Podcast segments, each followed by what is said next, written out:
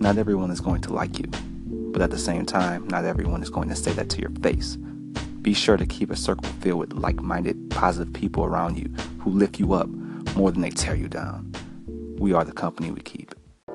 The biggest poison within us all is negativity and regret. Please realize that it's never too late to change for the better. Always be wary of someone or something that brings more toxic into your life than breaths of fresh air. I truly admire people who don't give up at the first sign of failure. Failure is a stopping point for the weak, but solely a learning experience for the strong.